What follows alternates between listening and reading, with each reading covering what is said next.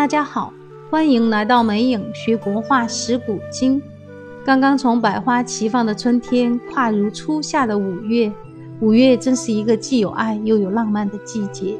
从五一劳动节，人们各种的晒朋友圈，把辛勤的劳动也变得富有诗意；还有带给人们活力、永葆青春的五四青年节，充满温暖与感恩的母亲节。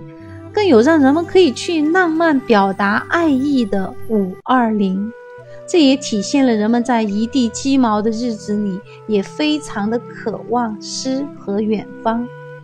大家一定还记得，二零一五年四月十四日早晨，河南省实验中学任职十一年之久的一名女心理教师，一封辞职信引发热评。辞职的理由仅有十个字：“世界那么大，我想去看看。”网友评这是史上最具情怀的辞职信。然而，纵观历史，其实这也不仅仅是现代人的生活写照，在古代亦如此。公元四百零五年的一个冬夜，彭泽县令正在奋笔疾书。他从未像今夜一样清醒。四十多年来，所有的内心挣扎都随着笔尖的飞舞渐渐消逝。这位县令名叫陶渊明，他写的不是文告，也不是上书，而是一份宣言。这或许是中国历史上最著名的辞职宣言。它的名字叫做《归去来兮辞》。官场浮沉几十年，该有个了结了。从今天开始，他要放下一切，彻底的做回内心的自己。他拿起纸和笔，这是他最后一次写辞职信。挥挥洒洒，一篇《归去来兮辞》便问世了。悟以往之不见，知来者之可追。识迷途其未远。绝今世而卓非，富贵非吾愿，地乡不可欺。怀良辰以孤往，或执杖而云止。登东皋以舒啸，临清流而赋诗。聊城画以归尽，乐夫天命复奚疑？其实，陶渊明的归隐之路很漫长，他先后做官辞官。四次之后，才最终彻底决定告别官场的是非，正式过起他的田园归隐生活。大家都知道，陶渊明是东晋的诗人，他与王维、孟浩然、陈子昂一样是田园诗人，是田园诗派的代表人物。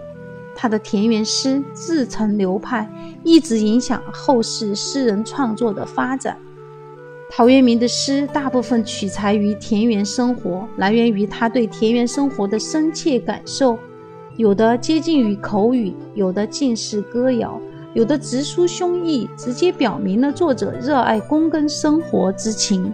语言平淡而自然，朴实而又毫不缺乏色彩，给人一种清新纯美的感觉，诗情画意的感受。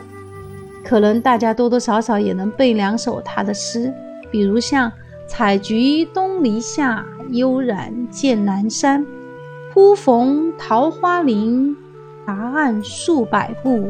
中无杂树，芳草鲜美，落英缤纷。未言心相醉，不在皆酒杯。不戚戚于贫贱，不汲汲于富贵。”这样的千古名句。有人说陶渊明是被苏轼捧红的，这到底是怎么回事儿？我曾看到一个视频中，一位大学的教授他这样说：其实陶渊明在南北朝钟嵘的诗品里面只是一个中品，就是一个很普通的诗人。到了宋代以后，苏轼就特别的欣赏崇拜陶渊明。他自己把陶渊明的每一首诗都唱和，而且不仅自己唱和，他还让苏辙、让秦观、让他的弟子们一起来唱和。这样就让陶渊明成了一种现象级的人物。那么，我们回忆一下前面节目里给大家讲过关于苏轼的点点滴滴，就不难理解了。因为陶渊明在人生的坎坷遭遇当中，他不断的有一种自我的养伤恢复的能力，所以苏东坡特别能够体会到陶诗的真髓。因为苏东坡后来不断的被贬谪，特别是他晚年到了海南岛。我们前面讲过，那时他已经六十多岁了，生活最艰难的那段岁月当中，他说，每到他身体不舒服的时候，他就每天要读一下陶诗，而且不敢多读。正如他在他的一首题跋里写道：“媒体终不佳，则去读。”不过一篇，唯恐读尽后无以至前耳。每日读陶诗一首，读多了以后呢，害怕读完了第二天没有机会读了。陶诗里边有很多写的非常精彩的句子，比如“众浪大化中，不喜已不惧”。你外界表扬我也好，批评我也好，我永远做自己内心的那个我。说到这里。我们就能体会到东坡先生在被贬谪的时候，为什么非常的寄情于陶诗解忧，并且把陶渊明当着偶像，甚至毫不掩饰崇拜之情的这样写道：“梦中寥寥醉中醒，只渊明是前生。”原来苏轼这位文坛巨匠，也曾在人生困惑之时，手捧陶诗。怦然心动，在东坡先生心中，李白、杜甫，包括他自己，无论走过多少名山大川，写尽了悲欢离合，也只是接近于陶诗的境界而已。说到这里，你们有没有感觉到，突然间，离陶渊明、离苏轼从未有过的近？能明白东坡先生。逆境中的达观背后的文化内涵，更能明白陶渊明的诗与远方了吧？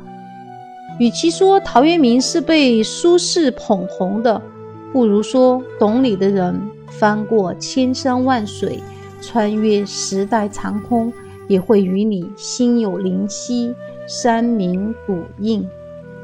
好了。今天又与大家一起感受了一下古代著名文人们有血有肉的内心，体会到无论什么时代，生活不止眼前的苟且，人们都希望还有诗和远方。如果喜欢我的节目，请在评论区留言与互动，欢迎订阅《美影学国画识古今》，咱们下期再见。